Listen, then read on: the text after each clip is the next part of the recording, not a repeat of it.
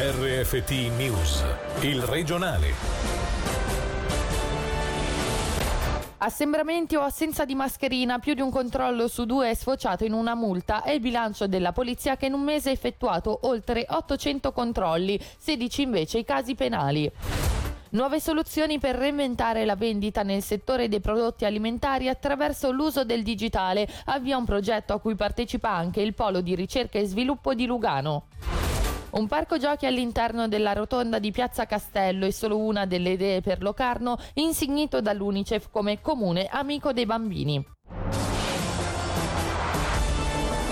Buonasera dalla redazione. Ad un solo mese dall'introduzione delle sanzioni per infrazione alle norme Covid, in Ticino sono scattate 490 multe disciplinari e 16 segnalazioni al Ministero Pubblico per reati penali. I dati forniti dalla Polizia mettono comunque in evidenza un miglioramento del rispetto delle regole di settimana in settimana e nonostante i giovani si sentano presi di mira, la Polizia comprende le difficoltà e rimane aperta al dialogo. Sentiamo il portavoce della Polizia cantonale Renato Pizzolli se in un primo momento, nel primo weekend, vi era stato un forte numero di multe, 225, il secondo weekend è diminuito e la terza settimana e poi l'ultima siamo sulla cinquantina, quindi significa che un certo effetto deterrente o uno stimolo a rispettare maggiormente le regole, questo tipo di strumento lo ha avuto. Il dialogo e la tolleranza restano, ma dal momento che vi è uno strumento strumento eh, voluto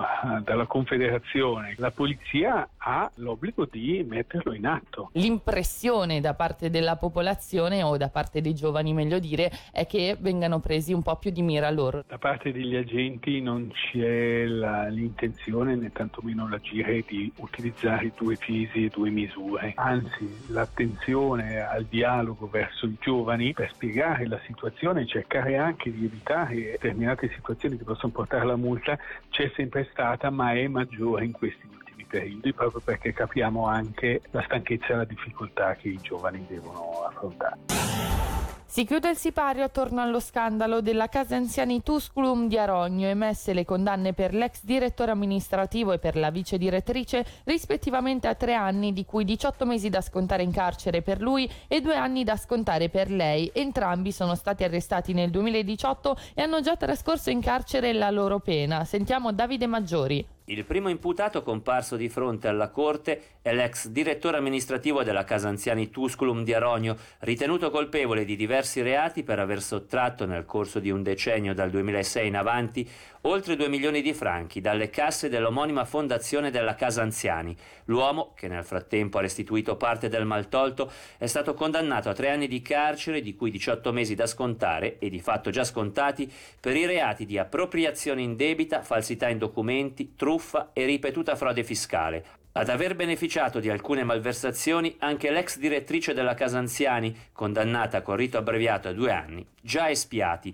La donna, oltre ad essere stata complice omettendo di denunciarlo, si è anche impossessata indebitamente di 340.000 franchi di una società di cui era direttrice, ripetuta amministrazione infedele, ripetuta complicità in appropriazione indebita, appropriazione indebita e ripetuta frode fiscale. Le accuse a suo carico.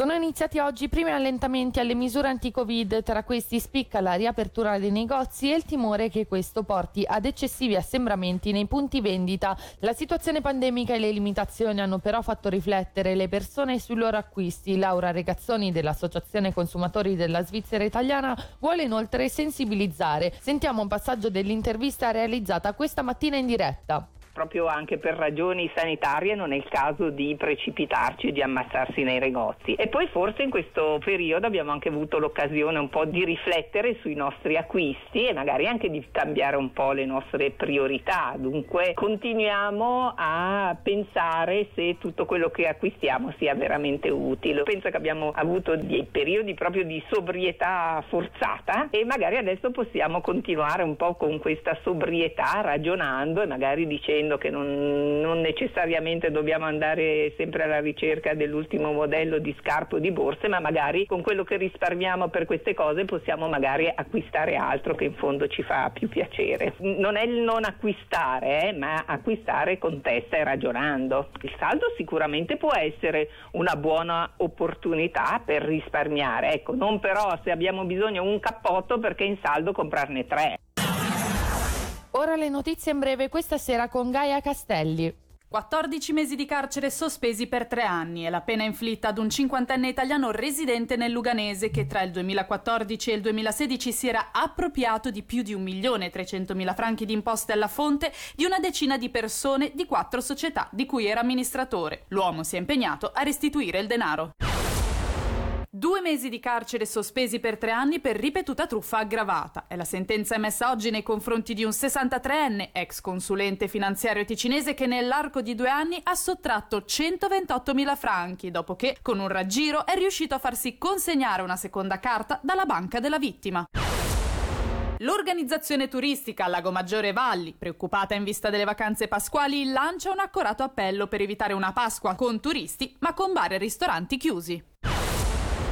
Primo sia due procuratori pubblici in più. La Commissione parlamentare Giustizia e Diritti ha dato il via libera al potenziamento del Ministero Pubblico, firmando il rapporto del liberale Marco Bertoli e della democratica Sabrina Gendotti. 14 mesi di carcere sospesi per tre anni è la pena inflitta ad un cinquantenne italiano residente nel Luganese che tra il 2014 e il 2016 si era appropriato di più di 1.300.000 franchi di imposte alla fonte di una decina di persone di quattro società di cui era amministratore. L'uomo si è impegnato a restituire il denaro.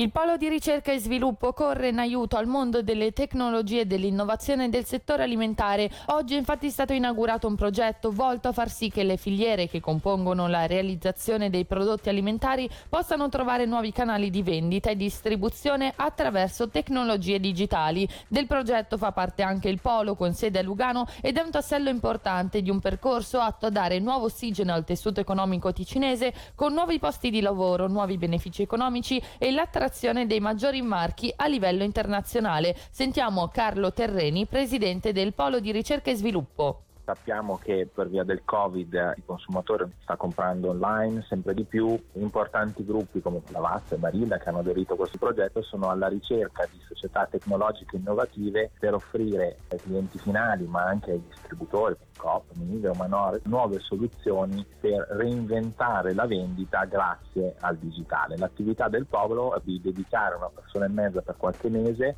all'identificazione in giro per il mondo di società tecnologiche innovative. L'associazione produzione è basata sul settore del lifestyle, quindi alimentare, moda, design, media innovativi. C'è un trade union tra questi settori perché il cliente è lo stesso e i macro trend come la sostenibilità, il digitale, la voglia di comprare online sono gli stessi. L'associazione crea un cluster di settore guardando al cliente finale, alle sue abitudini, ai suoi trend, alle sue voglie di innovare, mettendo insieme attori diversi. Quali benefici porterà questo progetto anche al territorio? I benefici sono già molto concreti, sia di aziende che investono sul territorio, stessa Lavazza Barilla, Microsoft, UBS, Accenture, dandoci la possibilità anche di assumere personale. Molte di queste aziende hanno iniziato a collaborare con start-up che nell'arco di pochi mesi hanno ricevuto mandati importanti, poi anche gli investimenti. Il 16 di marzo avremo un'altra conferenza stampa dove degli investitori internazionali hanno deciso di investire in società tecnologiche, PMI ticinesi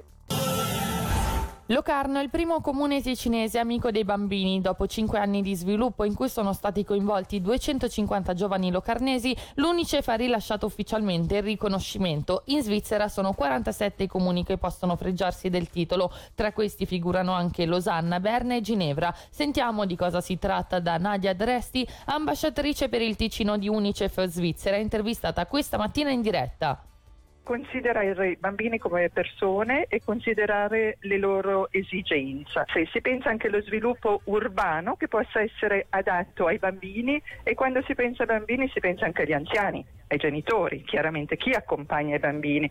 Quindi perché quando si va a costruire una nuova scuola, una nuova palestra, un nuovo parco giochi non si pensa a domandare ai bambini ma tu come lo faresti, come ti piacerebbe? E questo proprio il coinvolgimento dei bambini li fa sentire parte integrante della comunità. Ci vuole innanzitutto la volontà del comune che dica sì sono interessato. Il comune con i vari maestri e direttori delle scuole eh, elementari inizia a fare dei piccoli test con i bambini che può diventare anche una cosa ludica. Il comune di Locarno sta dicendo perché la rotonda non diventi un grande parco giochi, per esempio. Però queste cose è il comune che decide, non è l'Unicef. L'Unicef poi controlla il, il lavoro svolto dicendo sì, veramente sta facendo degli sforzi e quindi eh, diventa automaticamente un comune amico dei bambini. E per oggi il regionale termina qui dalla redazione. Grazie dell'attenzione e buona serata. Il regionale di RFT, il podcast su www.radioticino.com.